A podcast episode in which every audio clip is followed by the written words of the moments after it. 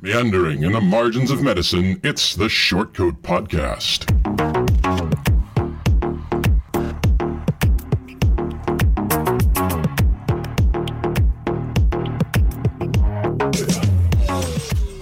Efficacy of any biomedical researcher is based on his or her foundation of scientific knowledge. Few would have any problem grasping that idea. What's less well understood by both researchers and lay people alike are the stories of the materials they work with. Often these materials are cell cultures, tissues, human DNA. Unlike the chemicals, reagents, test tubes, and machinery used in research, these materials often come from people. That's easily forgotten when they can be ordered from catalogs and websites in the way of other commodities. But those people who may no longer live among us have stories. In the case of Henrietta Lacks, an African American woman who passed away in the early 1950s of cervical cancer, the cells taken from her without her or her family's knowledge touched off a revolution in biomedical science. They've contributed to the vaccine for polio, were the first cells to be cloned, and have been used in a number of cancer, virus, and pharmacological studies all over the world. Rebecca Skloot's 2009 book, The Immortal Life of Henrietta Lacks, noted that Mrs. Lacks' cells have been used in more than 60,000 studies, and 300 more are being added each month.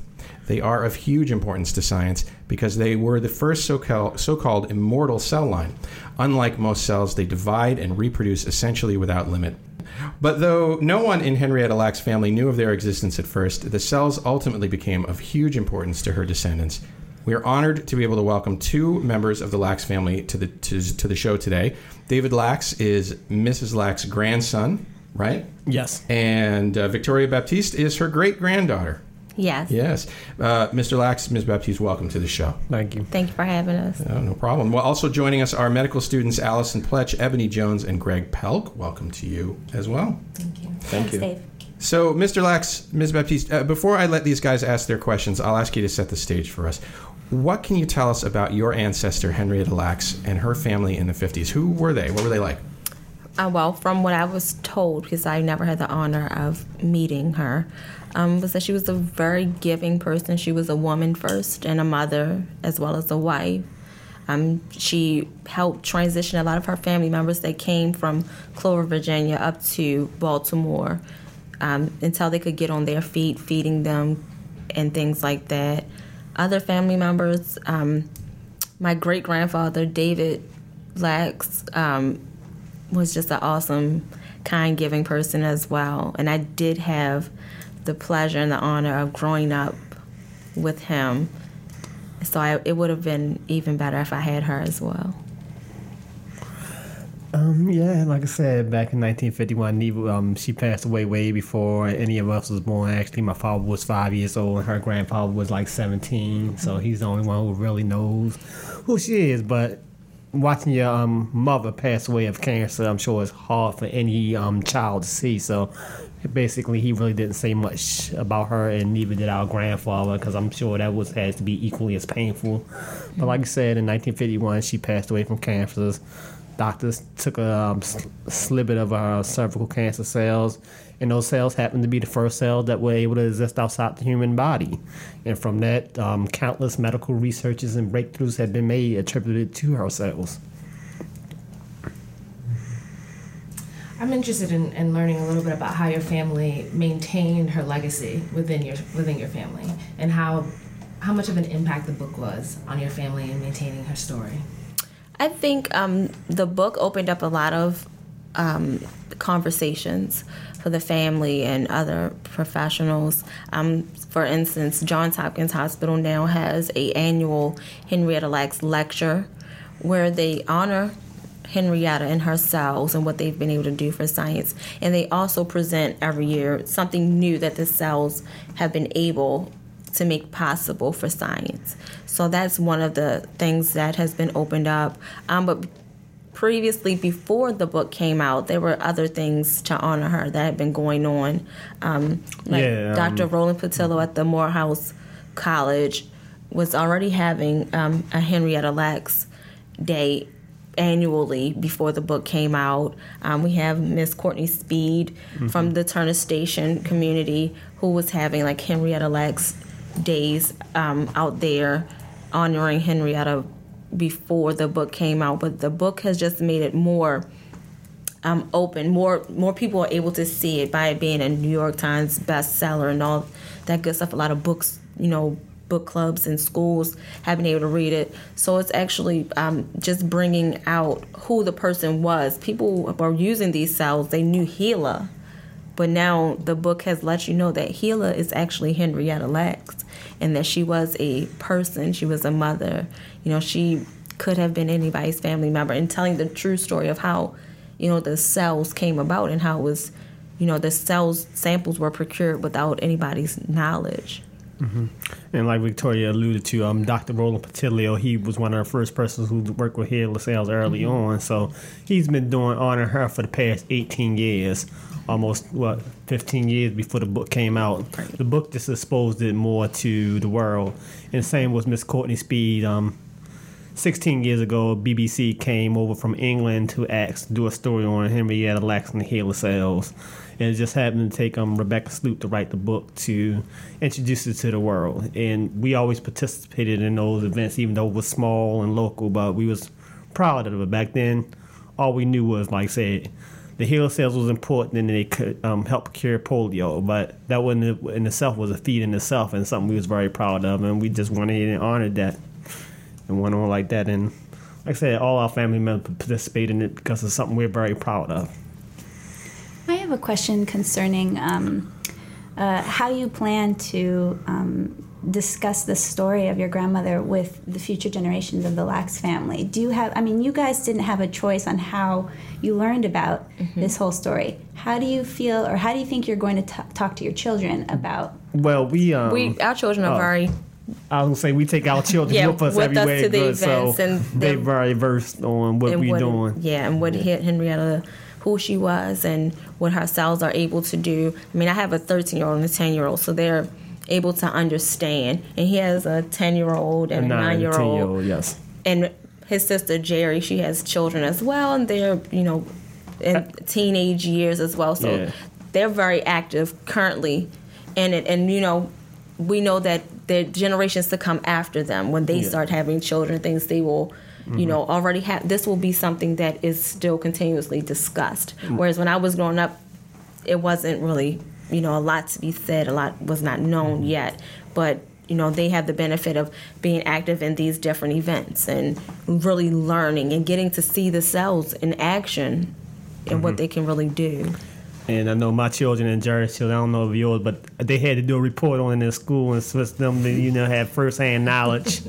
my, they, so they have to um, do that. So yeah, my like daughter I, actually has had some of her teachers come to some of the events. Right. So you know, to be like, yeah, that, hey, they were talking about school and science, and like, hey, that's my great great grandmother, and they're like, really, you know. yeah. So our kids are very immersed in it now. We didn't have that privilege of knowing what was going on in book, but our kids are very much involved in. Like I said, they, we always bring them to our events, so they'll continue on the legacy.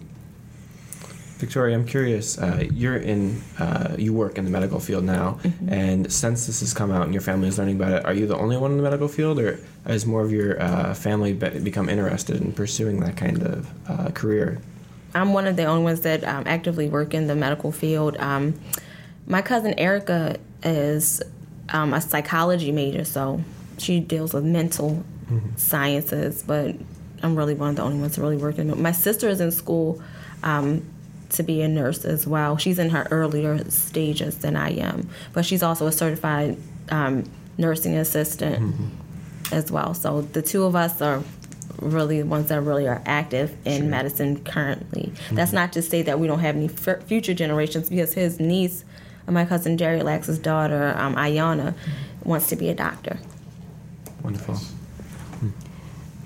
David, uh, in a discussion that we had prior to this interview, you had emphasized that what you want um, the world to kind of get out of this experience that you've had has been to recognize that um, patients have stories. Even biological tissues have stories attached Correct. to them. The mm-hmm. story is super important. Yes, is the is is the impression I got from you that you want to emphasize. Yes, that's something that we as medical students are learning is is very key mm-hmm. to um, conducting a patient interview.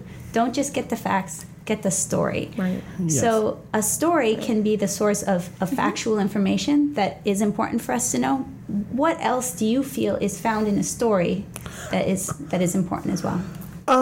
Basically, like I said, uh, it's more than just um, a sample, a specimen, because each specimen has a um, story behind it. And actually, just momentarily, I was speaking of to a woman who said her stem cells um, of a deceased relative is being frozen, and I was like, "How you feel about that?" So, mm-hmm. and you can see that she is emotional about it. So, it may just be a specimen to me and you or whoever's working on it, but it's more to somebody else. So that's what I wanted to get out of me about Henrietta Lacks' story. Is like, okay, her cells are more than just a specimen to her family, and like I said, this particular young lady, the stem cells are more than just the stem cells to her. So you have to consider that in the scientific arena. And just to touch on that, from my perspective, I feel like knowing the person behind the science of it helps to, to give you that empathetic emotion first of all to make you really you offer you know you're there to help them but it makes you when you hear that story that testimony it makes you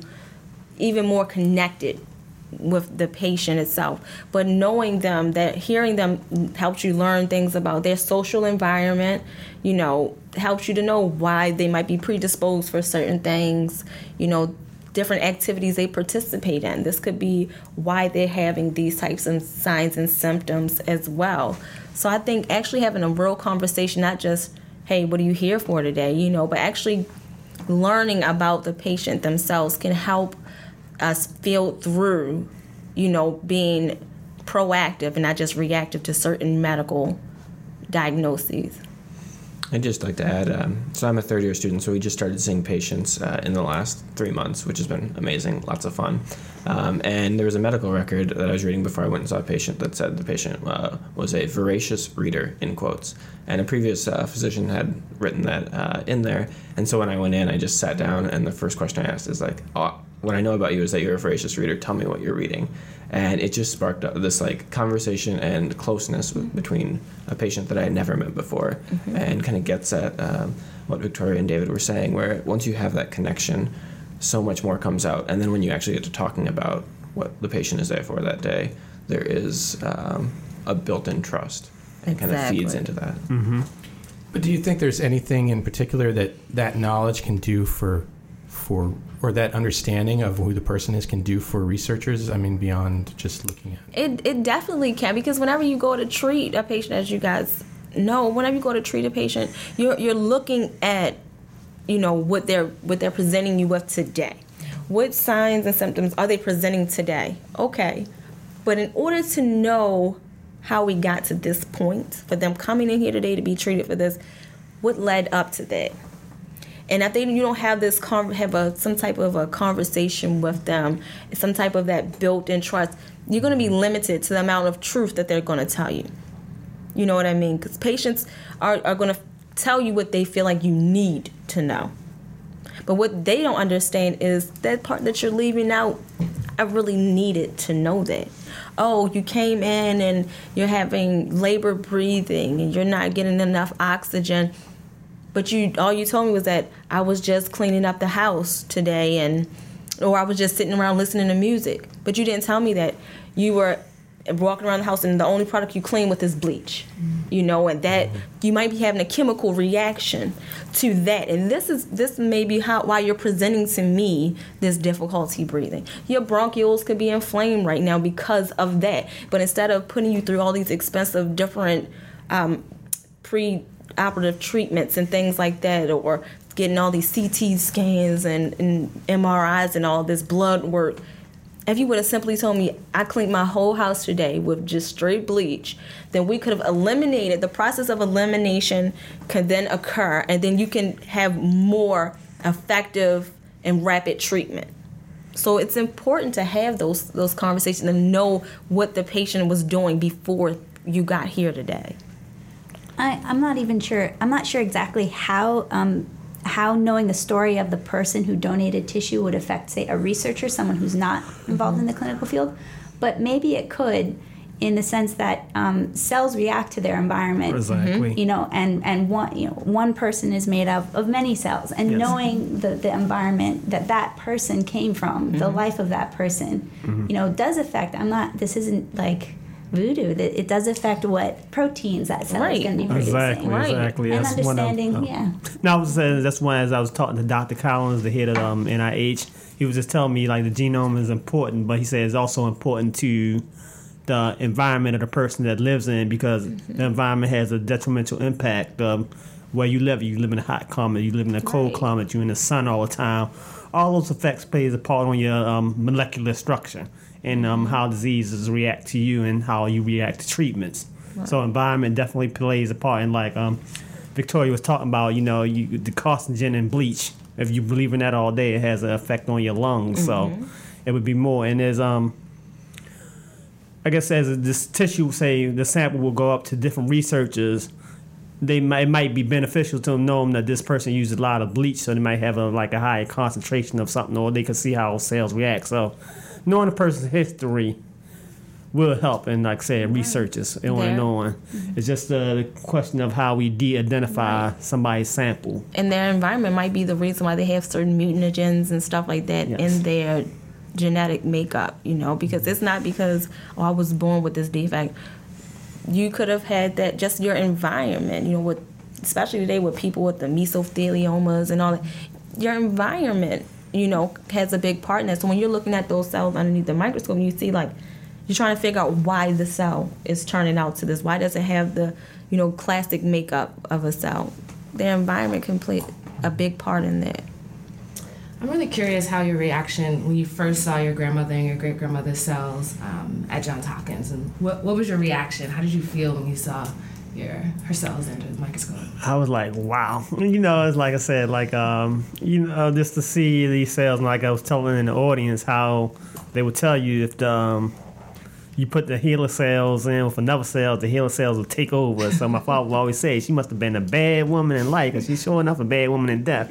She take over everything in her space. So you know, just to see the HeLa cells right there, and to see another cell in there take over. And I know um, a while back, German scientists thought they had some similar cells to HeLa that was better, but when they actually um, did uh, deep scan DNA sequence of them, it had it turned out to be the HeLa cells. The HeLa cells just so potent that they contaminate everything, and people thought they had a special new line of cells when it was just the HeLa cells. And to think, you know, the awesomeness of them cells are right there in front of your face is like, wow.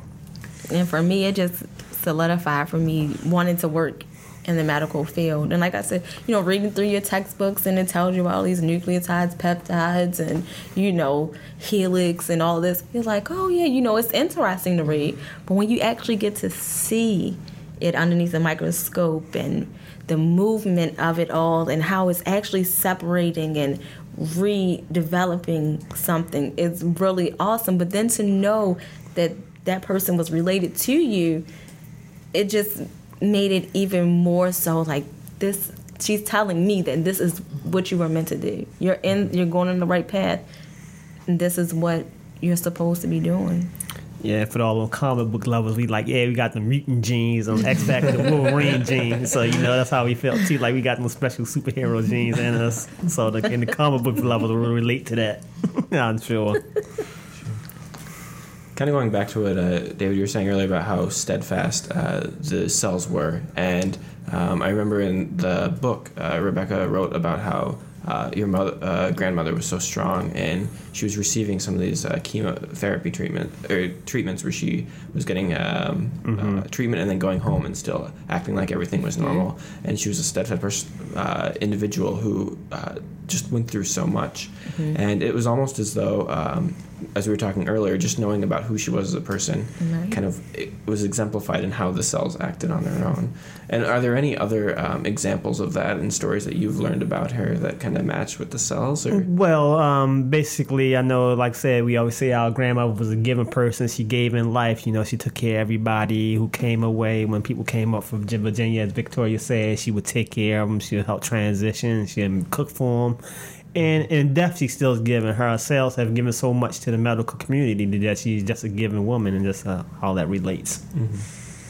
Right. And aside from that, I just heard that she uh, liked to dress. She liked to look nice. You know, she was a real woman's woman. You know, yes, I know I have to take care of the house and the kids and cook, and I'm giving and all that, but I still like to look good at the end of the day. so I guess it also taught you to to take care of yourself. You can't really, and this is with people in general, you can't adequately and efficiently take care of anybody else if you're not taking care of yourself first.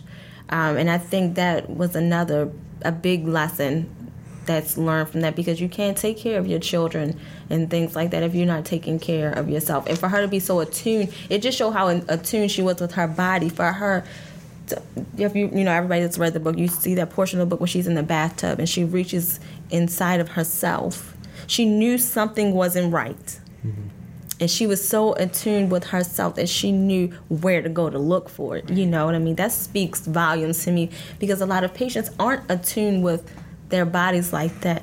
I don't even know if I am attuned with my body in the aspect where I like, you know, something's not right and know exactly where to go to find it.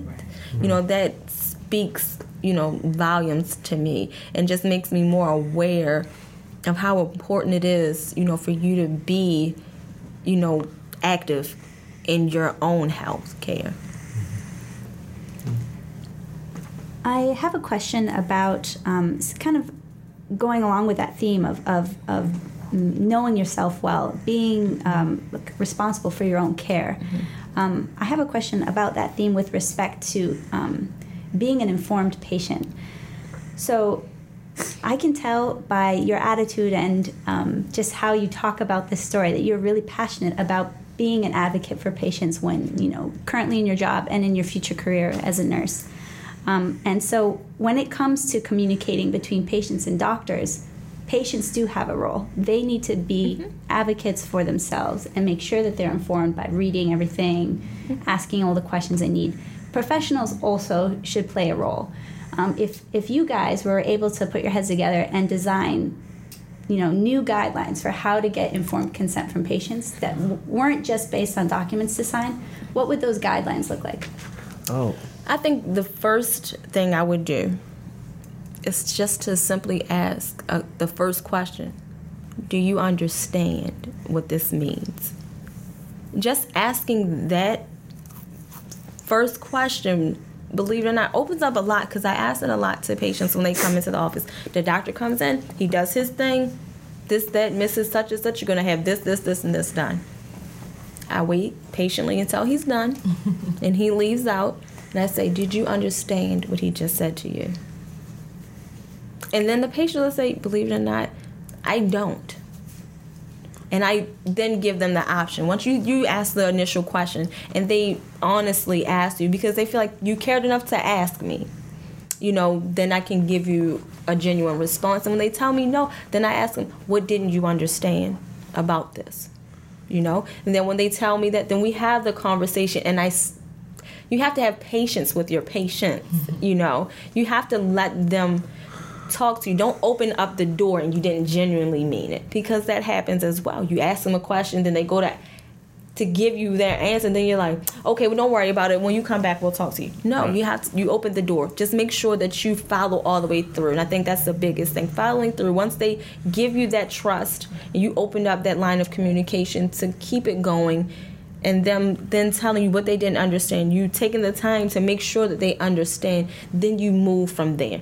Once they understand what the diagnosis means now we can effectively try to get you to realize what the prognosis is of that diagnosis. And then once you get that and they actually can let that all sink in we can talk about treatment you know but we need to make sure that you understand all of that before you sign off and we say treatment is what we're getting ready to do you know i think that would be the first thing is to to tell them to have the a genuine honest conversation with the patient and to actually be engaged in that conversation um, I would guess I'd say if I would had to redo it, I would say maybe give them a 30 day re-evaluation period. Because like I said, if you coming in with your arm hanging off, you don't care what you sign. You like, look, just fix me. I'm signing everything. So it's like, okay, sign him, let him fix up everything. Then after he's calmed down and, you know, some time has passed and his arm not, you know, about to hang off, fall off, drop, whatever it's going to do,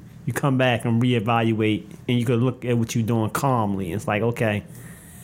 Yeah, and like I said, go through, um, as Victoria said, go through it line by line or check it out. Because, like I said, when you first walk through the doctor, something wrong with you, I don't care about nothing else but getting fixed. So like, all right, you know, once I get fixed, let me come back and reevaluate. And I say, sure, go ahead and do whatever you want with that specimen. Please let me help somebody else. Or he's like, nah, I don't quite like that. David, I respectfully disagree with you. I don't. respectfully, I said, only because like, granted, you come in the ER, your arms hanging off, mm-hmm. but they're going to take the time to confirm your insurance. I'm not. So that's what I mean. The support staff, if they mm-hmm. can come in there with that piece of paper and say, "Do you have any health insurance?" Then you can take that time to say, "This is what we're going to do to secure your arm back onto your body." I mean, right. It just had the conversation of it all. It's a such thing as a verbal consent at that point. But at that day, I'm not thinking about no verbal consent. I'm only thinking about. But once once they've done what they've done, the damage is done.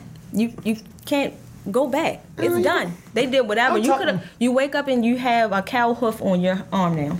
Mm-hmm. Because you didn't want to hear, you know, because nobody told you what they were going to do. You just said, "Fix me, let's fix it." That's where, like she was saying, the responsibility of the patient. Okay, but I said, I'm questions. just saying, but in some cases, you can go back and reevaluate it. The hoof is on there, hon. Okay, and we going. It is now yours. and why do you think they have lawsuits and all that stuff? Because people are not appreciating what they did. Uh, but at that point, there is no lawsuit. But this is because you told them do what you want to do. So you opened the door. What if this was what I want to do? You know? Fix me. I didn't say do what they want. But you said to fix me. That was their way of fixing. You didn't say how are you going to fix me. Prior to this interview, you were part of a panel discussion, and mm-hmm. um, we talked a little bit, or you did, David, yes. a little bit about your role as someone who sits on a panel of people that get to, I guess, decide. Yes what research the cells are used for. Mm-hmm. So you had mentioned, and I wanted to follow up with this because I didn't catch quite what your what you what you uh, what's going to happen. But you had mm-hmm. mentioned that perhaps um, after you sign whatever you need to sign to say that you know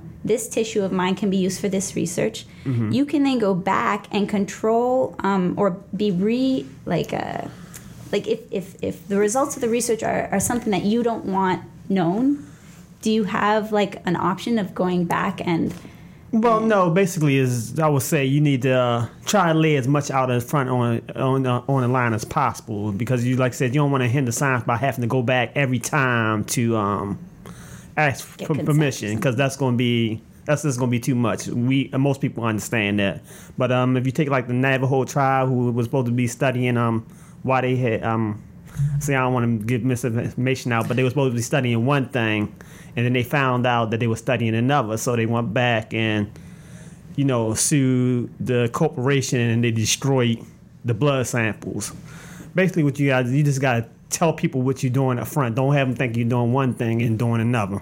And the same thing with the um, NIH. With us, they um they're outlining what they're doing, and then they're gonna come back and tell us again later or where they're at and what they're still doing, just to make sure it fits within the guidelines. So it doesn't make um, it doesn't um, compromise anything because, like I said, we want science to continue, we want science to progress, but in the notion we still need to maintain some level of privacy, some level of dignity for the human specimen. Do you envision that becoming a feature of all NIH um, donation? Or all no, no, no, because like I said, in the future, they like I said, it's going to be less and less harder to de-identify material, but for the most part, they're going to try to keep your name out of the public. So oh, okay. as long as like with us, we are well. I mean, people know us in the Lack family around the world, so they know mm-hmm. who the HeLa cells. They know who the genome belong to. So there's no level of privacy there. So this was a unique case. But in other cases, they will try to um, de-identify. But as Dr. Collins said, he just said, you know, as time go on, it's going to be harder and harder to de-identify people. So what we just need to do up front is ask them ask them if they're okay with this. If they say okay, then you know move forward with it. But right now, there's no rules or regulations to do that. But you know, with science and technology advancing the way it is right now, um, science technology is moving faster than political policies. So the best thing to do is just ask mm-hmm. and let your patient know what's going on. So I kind of want to so go back to we were discussing about um, the difference in information sharing or um, understanding between patient and physicians, and that's something that really interests me.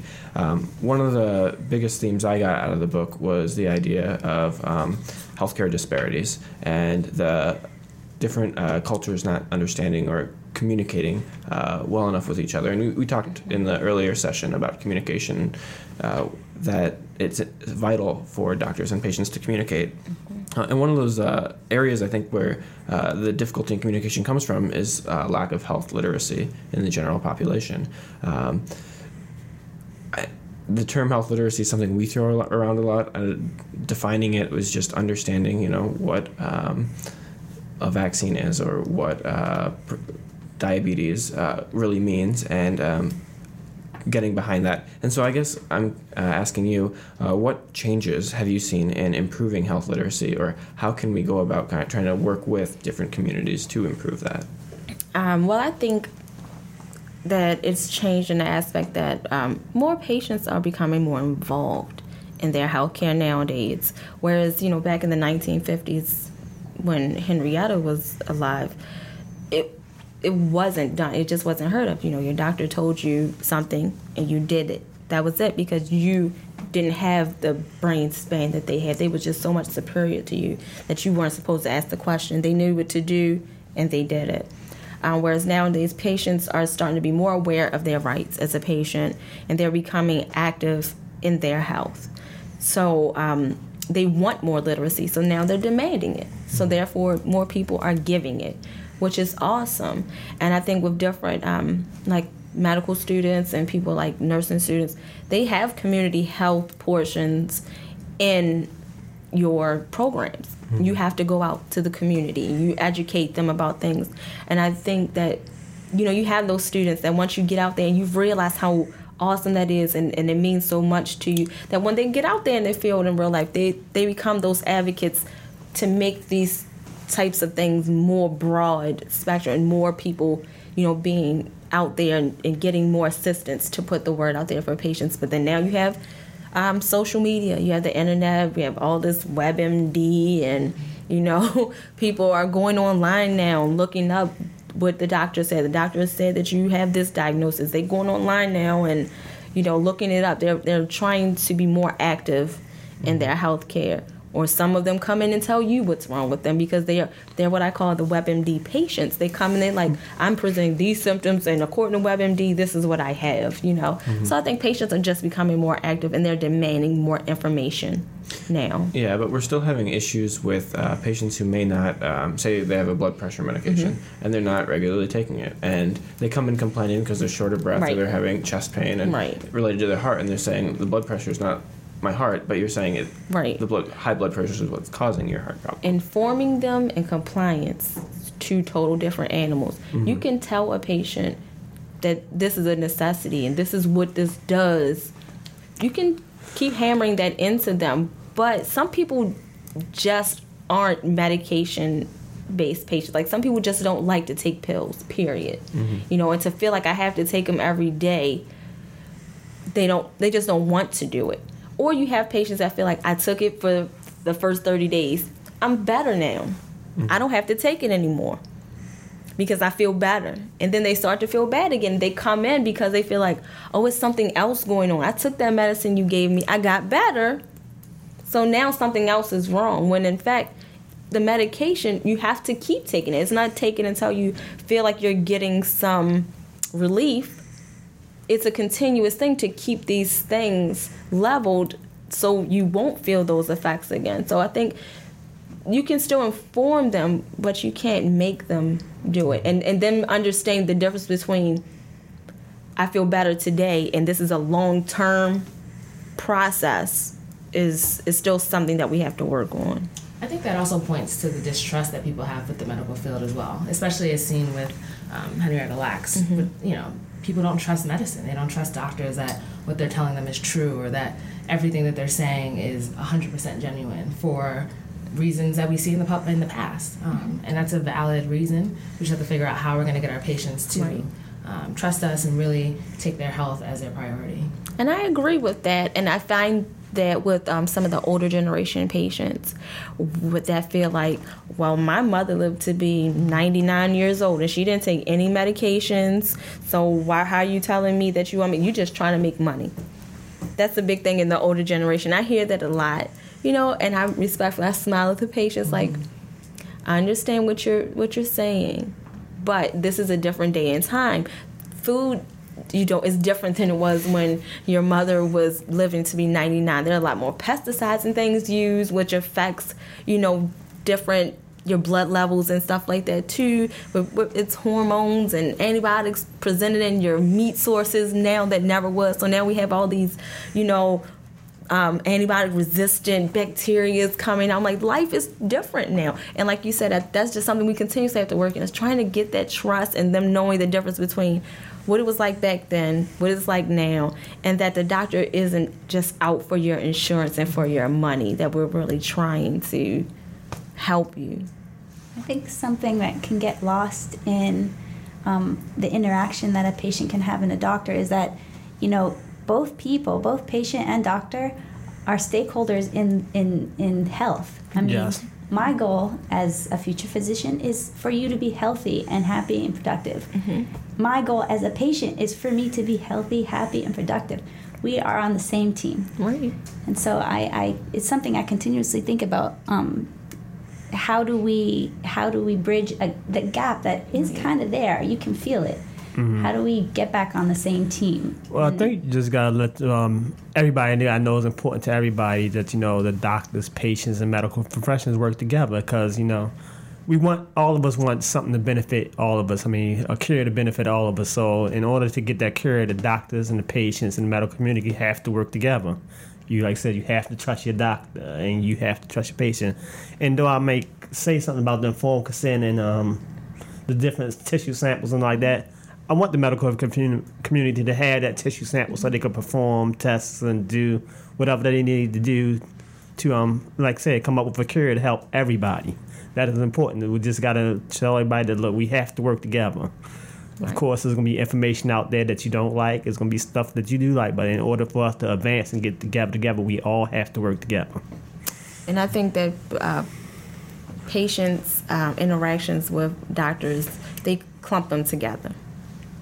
That's just realistic. Mm-hmm. You know, you you may have seen eight great doctors, but that one that one doctor that just was so cold really set it, it pushed out all those other good doctors. It pushed that out. All you remember now is that one doctor that was just so cold to you and he told you to take this treatment this medication and it made you worse or you know that that's another thing that that is holding i feel a lot of trust issues back in medicine because you can have hundreds of thousands of great doctors out there, but it only takes that one to set that memory so firm in a patient that makes them distrust the whole medical community.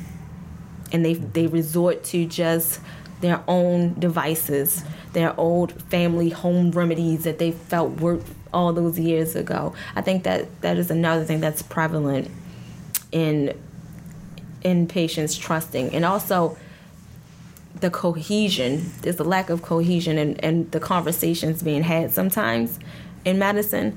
So you had this one doctor that told you this and you go saw, see another doctor because and they told you this. But then you're like well my other doctor told me that we don't have uh, it's still a disconnect within the medical community with we mm-hmm. you know with communicate with one another with about the patient. Like we have this mutual patient this is you know i saw mrs johnson today and this is what she presented with me and this is what i told her. You know you've seen her previous to that. What did you find coming together to you know be on the same page? So when we're having these conversations with the patients we don't look like i'm saying that you're a liar and you're saying that i'm a liar. Because then that creates you know chaos amongst us and then the patient like who do i trust do i trust you or do i trust him or do i just not do anything because i don't know which one of you i can trust you know There are many moving parts, yeah, to mm-hmm. healthcare. You know, not Yes. just patients, but patients wanting to know, like they, they access Web, Web, WebMD or other online resources, mm-hmm. and now they're informed. And that being informed is a, is a good thing. Wouldn't want to wouldn't want to tell a patient not to be informed. But then there Right. are multiple physicians that they have, mm-hmm. other healthcare providers, nurses, PAs. How do we all get on, you know, the same side again? So speaking of being informed, um, there's a program that's available for pretty much the population, which is called like 23andMe. Have you guys heard about it? Yes. Right. So I'm kind of contemplating whether or not I want to do it. Um, a lot of our classmates have actually So, done it. so this is the if I remember, sequence. this is the you can get your genetic sequence. Yes. Not the whole sequence. Right. They look for certain genes, eye color. They, they can trace you back, your family back to where they're from, ancestry. Mm-hmm. They can look at if you're predisposed to like diabetes or hypertension Mm-hmm. and stuff like that. Mm-hmm. Um, and so, you know, I think you guys might not have had that option, just in the sense that um, Mrs. Henrietta Lacks' um, DNA was sequenced without her Right. permission or without your permission, but. Would you have done it anyway? Do you think that that's an important thing? Like, what was your Um, reaction when you learned about her genome and Well, when I learned about her genome, I was like, there we go again. Something else that's been done, and I, we didn't know about it prior to it. But then again, you have to think about in the scientific community, the cell is so given that they, I'm, it wasn't malicious in intent. You know, they know the cell was open for anybody to use, so they used it how they saw fit. Um, Sure, and probably the cell is not the person. Right. Right, exactly. That's the the mindset. It is the cell. It is not the person. It's not the family. They didn't think, you know, about think that about the people that because some, affected. truthfully, some scientists or researchers are not. They don't think about the people. They just think about the science. Like that is just what it is. So I mean, but once I learned about and everything, I'm like, whoo, technology and science has really progressed so much. And I don't know that if I was asked to have my genome sequenced, if I would do it. You know, that was the first reaction. But then I thought about it like, you know what? I would do it. Because at the end of the day, if I can prevent, if you can tell me I'm predisposed for X, Y, and Z, and these, and I know that there are things out there that I can do to prevent them, I would be open to that. But we have to realize that you have to treat patients how they want to be treated, not how you want to be treated. Everybody's not open to knowing ahead of time that mm-hmm. you are predisposed for cancer. Mm-hmm. People can't. You're not ready to access to, to really process? have process that information. You know what I mean? That you're just not ready. Some things is just too real for you right now, and I'm not ready for it. So I don't think it's something for everybody. But for me, I, I would have done. I will do it. You know, I would do it. I would like to know if I'm predisposed for certain things that I can help.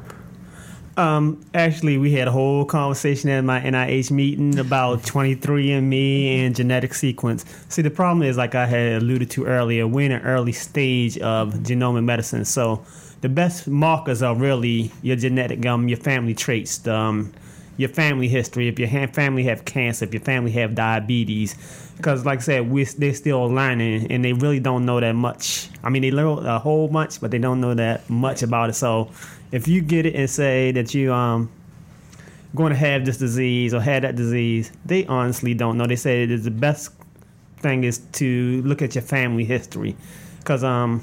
All right, we know the BRCA gene, one that's prevalent for causing um, breast cancer and ovarian cancer, and Angelina Jolie had her ovaries and um, what's name move. But the thing is, if you look at her family, you can see that even before the genetic traits, her aunt had it, her mother had it, her so many members of her family had it. There was already in there that she would have that um, trait, and she was at a high risk. So it's like you get your sequence, but it really can't tell you nothing because there's so much that plays a part in what happens to you. It's yes, your genome plays a part, but it's also your environment and it's also your family history. It's just not one thing. Like I said, we at the early stages, so the stuff you learn at 23andMe or sequencing um, genetics is still in the early stage. So like I said, Vicky said some people are not ready there because we said we was talking about a doctor who said he's going.